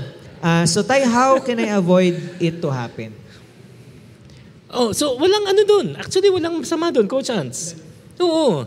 Yan nga actually ang redemptive ah, version ng yung sinasabi nilang crush. Nag-iingat lang siya. Oo, so yun.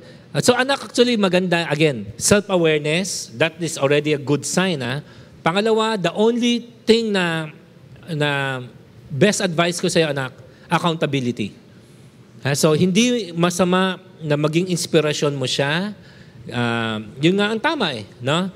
Ta- tapos ang tanong mo, paano ko po maiwasan na baka dumating yung time, siya na ang pinupunta ko sa church. Then, ang sagot, accountability. Magpa-accountable ka anak sa leader mo, sabi mo sa leader mo yung ah, kasi hindi ko alam kung lalaki to o babae na ah, Nay, tay, crush ko po si ganyan, na-inspire kasi ako sa kanya, mayroon ako nakitang mga qualities na hinahangaan ko, so naging inspiration ko siya sa pag-aaral, no, sa pagtutugtog, sa pagki-keyboard. Ay, Ako, Aris. Sinasabi ko sa'yo, Aris. So, anyway, anyway. O yung oh, basta na, basta na, no? Oh. So, and then pabantay ka, so, sa tatay Ronald mo,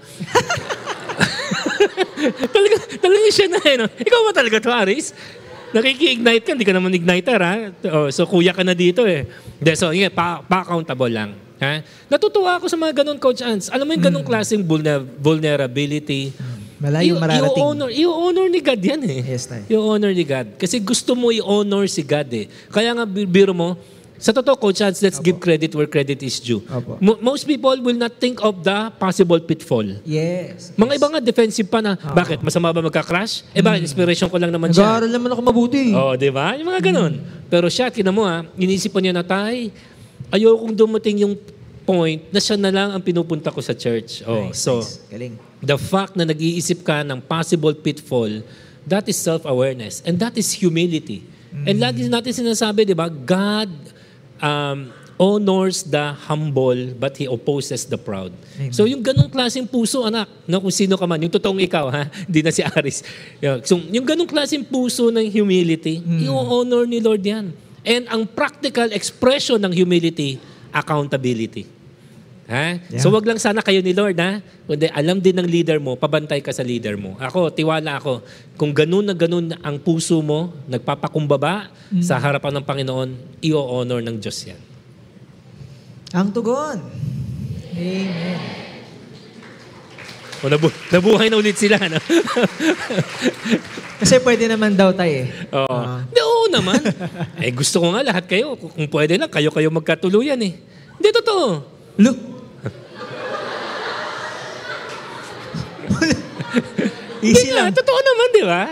Eh, dami naman dito sa inyo. Kayo-kayo naman dito talaga nagkatuluyan. Siyempre naman.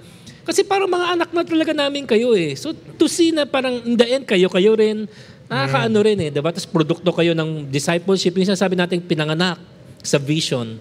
Ah, ang, ang ganda. Tapos nga, kunwari, dito kayo nagsimula sa Ignite. Tapos later, di ba, some of the our Igniters, sila-sila magkatuluyan. Malay nila daw tayo Ganda rin. nandito sa Ignite. Oh, oh pwedeng dito rin mismo. No? Bakit again hindi? So again, we're not anti-relationship, Coach Ans, na para Ah. alam lang nila, ha? Amen. Oo. Hope this clarifies a lot of things no para sa ating mga igniters na nakarelate dun sa mga tanong. And once again, mga kapatid, palakpakan natin si Lord sa buhay ni Tatay Mans for giving us um, honest, direct, and very practical answers. No? Taas ang kamay ng natuto at ia-apply. Amen. Okay? At i-chat siya mamaya. Hindi, wala. Thank you, Tay. Transition na po tayo. Okay. Uy, palapakan ulit natin si Coach Ants. Wow. So, sabi kanina ni Coach Grace, ano na to? Session 6. O, yan si Aris. Ah, Aris, ha? Sino inspirasyon mo sa pagtutugtog mo? Ikaw talaga nagtanong nun? Si Lord, ha? Si Lord. Oh. So, sa totoo, session 6 na tayo sa lahat ng conversation ko with Coach Ants. Sobrang na-enjoy ko. Of course, may isang session na ano siya, no, ah, pinalitan muna siya ni Coach ah, Cha, no, at na-enjoy rin natin yung conversation na yun. So, so far, wala namang, ako ah, sa akin, no, walang ignite na boring. No, hindi ko lang alam sa inyo. Ha? So, lahat ng ignite, ang gaganda, no?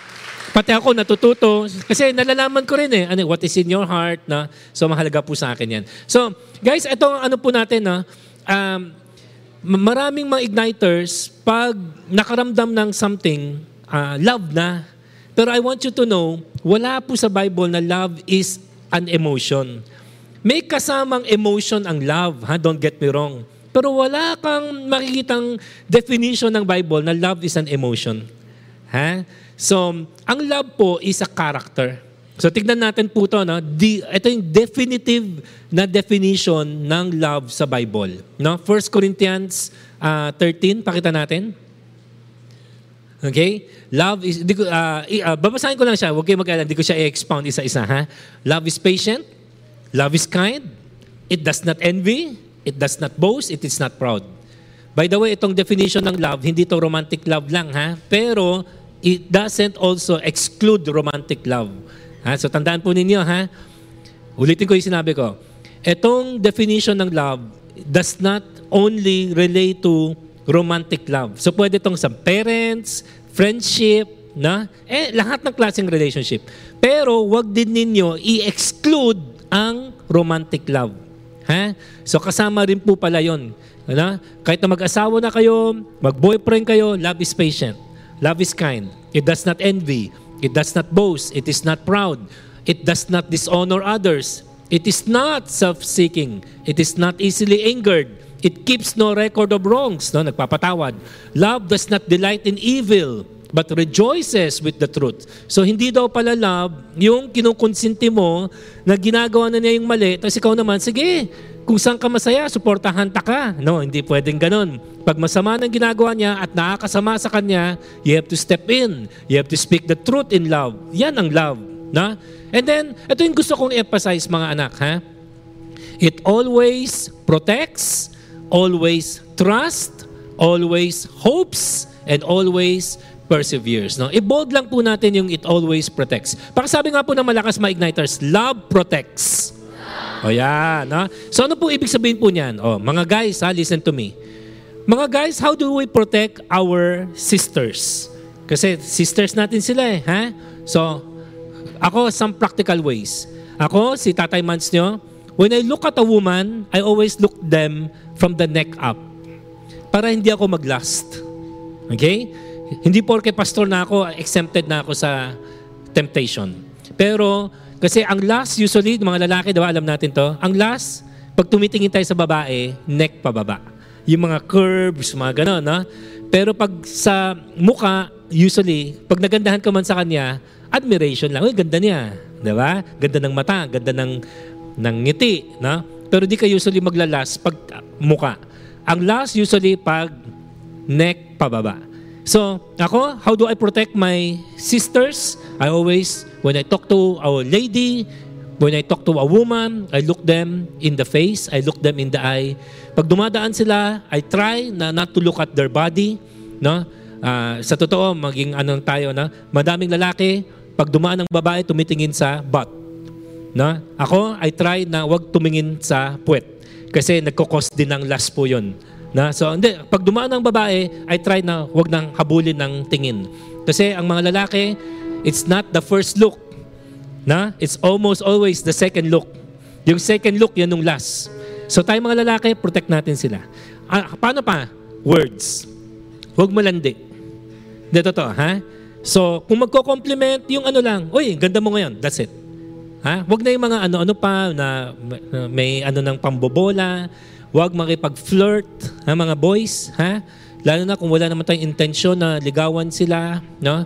So, wag mong ganun. At kung manliligaw man, always state your intention.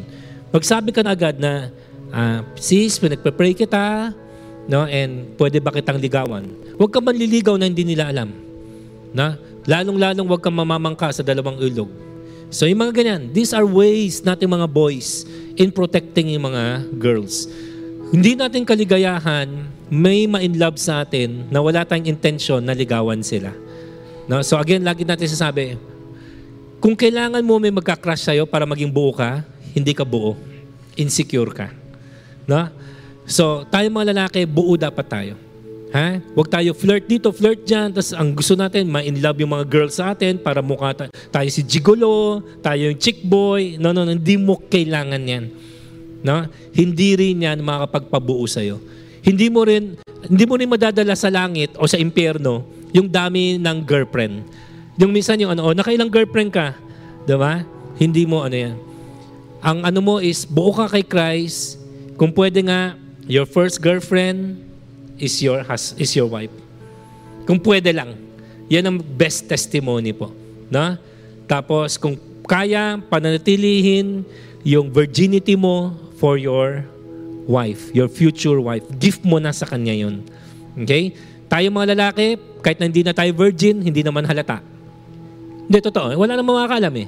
Unlike ang babae, minsan, diba, pag dating na ng honeymoon, magkakaalaman minsan na Uh, real talk lang po tayo, ha? Is, is that okay? No? Ang lalaki, wala namang, wala namang physical ano eh. No? Pero alam mo, i-preserve mo sarili mo, boys, sa future wife mo. Eh, some of you might say, three months it's too late. Nabigay ko na yung virginity ko. O di sige na, hingi mo na ng tawad kay Lord.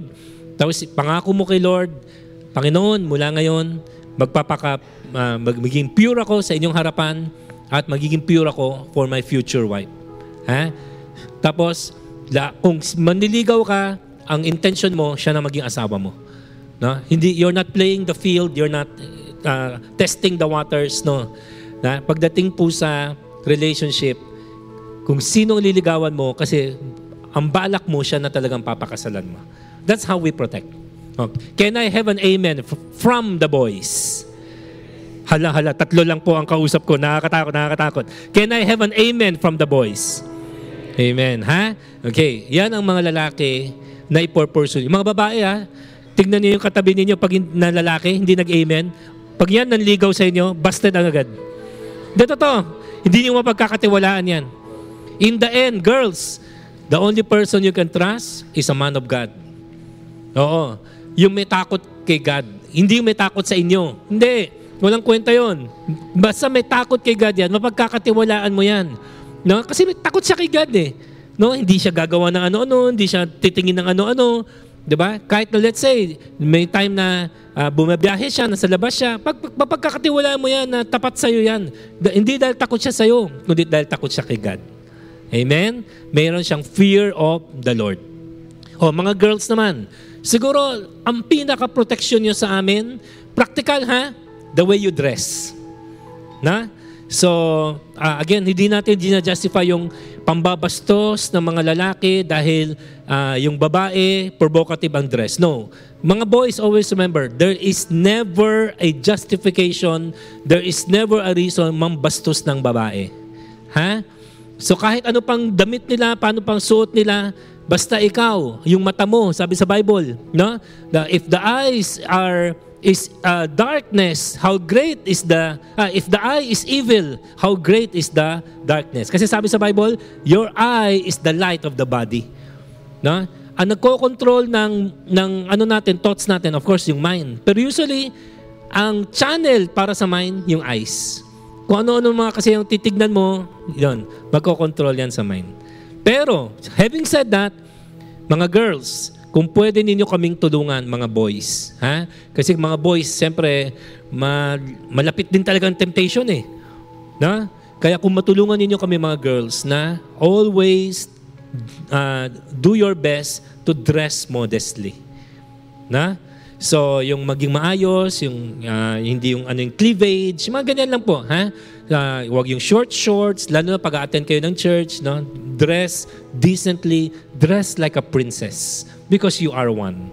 Amen? Tapos, mga girls, ang lagi kong sinasabi din, yung ang boys naman ay meron silang dangal na lapitan kayo at sina, nagpaalam sa inyo, naliligawan kayo. Girls, kung ayaw ninyo sila, umpisa pa lang, basta din na ninyo. Sabi mo, oh, yung sakit. No, no, no. Mas masakit pag pinaasa nyo kami. At pinalibre nyo kami. Palibre ka ng palibre ng Jollibee, nakailang chicken joy ka. After 10 years, sasabihin mo, kapatid lang ang tingin ko sa'yo. Dapat umpisa pa lang, sinabi mo na, kuya lang ang tingin ko sa'yo. Hindi totoo. Ha? Mas okay na yung sa simula pa lang, sabihin na ninyo na, ay, sorry ah, na, na yung nga, kuya lang kapatid, ah, kapatid lang tingin ko sa'yo, okay na po yun. Masaktan na siya sa masaktan, pero at least simula pa lang sinabi mo na, hindi mo na siya pinaasa. O, amen ba dyan mga girls? Ha? Yan ang love. See? Yan ang love. Guys, kung marunong muna tayo na, kasi pag sinabing protects, hindi lang sa sarili mo, pati sa ibang tao eh. Right? Na? Yan ang maturity. Na? pag tayo, trinay natin na, sige, Lord, tulungan mo ko develop yung ano, patience, kindness, di ba? Security, no? humility, no? honoring, so on and so forth. Kita isa-isahin mo yan. Pag nag-grow natin yan, yan, we become the best version of ourselves, no? And then, uh, pag ready na tayo to enter to relationship, yan ang best chance to have yung, the best possible relationship, the best possible family. And now, and, and lastly, Uh, having said that nga po, no, again, na, na, na ano natin, without judging or condemning any family, ha, or any parents. Um, baka some of us, hindi tayo nabiyayaan ng magulang na marunong mag-protect ng anak. Yung may mga magulang, walang pakialam kung nasan na kayo. Walang pakialam kahit anong oras kayo umuwi. Walang pakialam kahit sino boyfriend nyo, sino girlfriend nyo. So, hindi kayo nagkaroon ng ganong klaseng magulang. Pero ngayon, nandito kayo sa Ignite, um, I know medyo unfair, pero can I ask you to protect yourself? Kung walang mag-protect sa inyo, eh siguro kayo po protect na lang ninyo sarili niyo. Kung walang nagpahalaga sa inyo, then it's uh, it's not really up to you, no? But it's it's up to you to believe what God says about you na prinsipe ka, prinsesa ka. May worth ka, may value ka. Hindi ka basura, hindi ka pangit. Babae, girls, you are worth pursuing. Amen? Lalaki, you are a prince. So mag-aasawa ka ng prinsesa. Hindi ka mag-aasawa ng ano-ano, sino-sino. Hindi lang dahil maganda on the outside. Mag-aasawa ka ng godly na babae. Kasi ikaw, godly kang lalaki. Protect yourself. And lastly, no, si God, puno-protect ka. How? By giving you your identity. Diyan magsisimula. No? Di ko alam kung nagulat kayo sa mga sagot ko. Baka hindi ito yung mga typical na sagot sa mga forum-forum no, na imbis na diretso kong sagutin, when is the best time to have a relationship? Pwede ko naman sabihin diretsahan na ng, uh, Coach Ans, tingin ko after college. No, I took pains pa, na-explain pa yung backstory, ganyan, ganyan, ganyan, ganyan, ganyan, ganyan. No? Kasi gusto ko nga po, no, maintindihan ninyo, pati pala sa relationship, babalik at babalik tayo sa identity. Hindi niyo pwede ipaghiwala yung identity niyo sa romantic relationship. Kasi yun na nga eh, dadalin niyo kung sino kayo sa relationship. Da, kaya nga relationship eh. It takes two to have a relationship. Pag hindi ka buo, tapos hindi tama tingin mo sa sarili mo, needy ka, papasok ka sa relationship to get, not to give, patay. Problema yan. No? Prescription yan for a disastrous relationship. Tapos masasaktan ka at mananakit ka ng iba. Hurt people, hurt people. See? Kaya babalik tayo sa identity. Paano ka protektahan ng Diyos? By giving you your rightful identity. No? Na laging sabi ng Diyos sa iyo, anak, di ba? Anak ka, ha? Hindi ka servant, no? Mahalaga ka, may worth ka, may value ka. Okay? May galing ka, may talino ka. Na? Sabi ng Diyos, I know the plans I have for you. Plans not to harm you, but to give you hope and a future. Amen? God protects you by giving you your identity. babalik at babalik ka doon. So, lalaki, protect natin ang mga babae. Girls, protect ninyo ang mga lalaki. Lahat tayo, protect natin ang sarili natin. Pero higit sa lahat, lagi natin isipin, si God, pinoprotektahan tayo by giving us our identity. Pag ako, sinasabi ko naman po sa inyo, kasi lalaki din po tayo, no? Though 22 years na po tayo married, may time, may dumaan na babae, natitempt pa rin po ako. No? At minsan inisip ko, wala namang makakalam eh. Pag nag-last ako in my mind, wala namang, makaki- wala namang nakakabasa ng mind ko eh. So, may babae, minsan matitempt ako na hubaran siya sa aking paningin. Pero, babalik ako sa identity ko na, op, op, sabi ko sa sarili ko, ay, ako kasi ang inaano ko, identity ko is, I want to be a man of God. So laging babalik ako doon sa identity ko na, hmm, ganyan ba ang man of God? Ang man of God ba, naglalas sa mga babae? That's not a man of God. Kaya mapaparepent agad ako eh. Lord, sorry ah. Yan, no? That's how I battle temptation. But see, it's not me. It's Christ and His identity for me. Diyan ko nilalabanan ng temptation. Diyan ko napagtagumpayan pati mga sexual temptation. Minsan nagtatempt din ako tumingin ng mga, yun nga, mga billboard, may mga sexy sexy, di ba? Wala namang tao, wala naman sa church, wala namang nakakita. Pwede ko silang paglasuan. Pero lagi isipin ko, no, no, no, no. I'm a child of God. I'm a man of God. That's not what a man of God does. A man of God does not look at a woman like that. A man of God looks at a woman with dignity and with respect. See? Diyan ko po napagtagumpayan ang sexual temptation. Do alam ko hindi yan ang topic ngayon. Pero nagigets po natin, no? I think hindi naman malayong pag-usapan romantic relationship sa sexual temptation. Halos magkadikit din sila. So kita niyo mga anak, no? Babalik at babalik tayo sa identity. Amen? Can I call on our pastors to come? And pastors, siguro yan ang magandang ipag-pray natin sa mga anak natin, no? sa mga igniters natin. Mga anak, we are forgetful people. Kaya nga sa Bible, paulit-ulit sinasabi sa Bible, remember, remember, remember. Bakit remember? Kasi alam ng Diyos, makalimutin po tayo. No? Kakagaling natin ng Ignite, all, uh, fired up tayo, Two weeks later, ayan na naman tayo. No? Balik na naman sa mga struggles natin. And hindi kayo kinokondemn ng Diyos. Ha? Pero ngayon, sige lang po. Kung meron po sa atin, you need your identity reinforced. Di ba na naalala niyo, o nga no, this is who I am in Christ. Di ba? Hindi ko kailangan maging malandi. Hindi ko kailangan ng madaming boyfriend, madaming girlfriend para lang mabubuo ko. Si Kristo lang ang kayang makapagpabuo sa akin. Only Jesus Christ can and will satisfy. Diba? So if you need that tonight, then we're gonna invite anyone. Ha? Huwag kayo mahiya. Huwag kayo mahiya. Ha? Anyone. No? We'll take our time. Kahit mag-overtime tayo, okay lang. Mahalaga naman po kasi ito. Ha? Anyone who wants to come, sige, lapitan lang po ninyo any of our pastors and our pastors will pray for you. Specifically siguro, yung identity po natin. Amen? Sige po, come. Sa mga gusto po magpa-pray, come on. Just come forward. Our pastors love you. We love you. We will pray for you. We'll pray for your identity. Amen? Thank you, Lord. Thank you, God. This is Getting Real podcast, real questions for real life.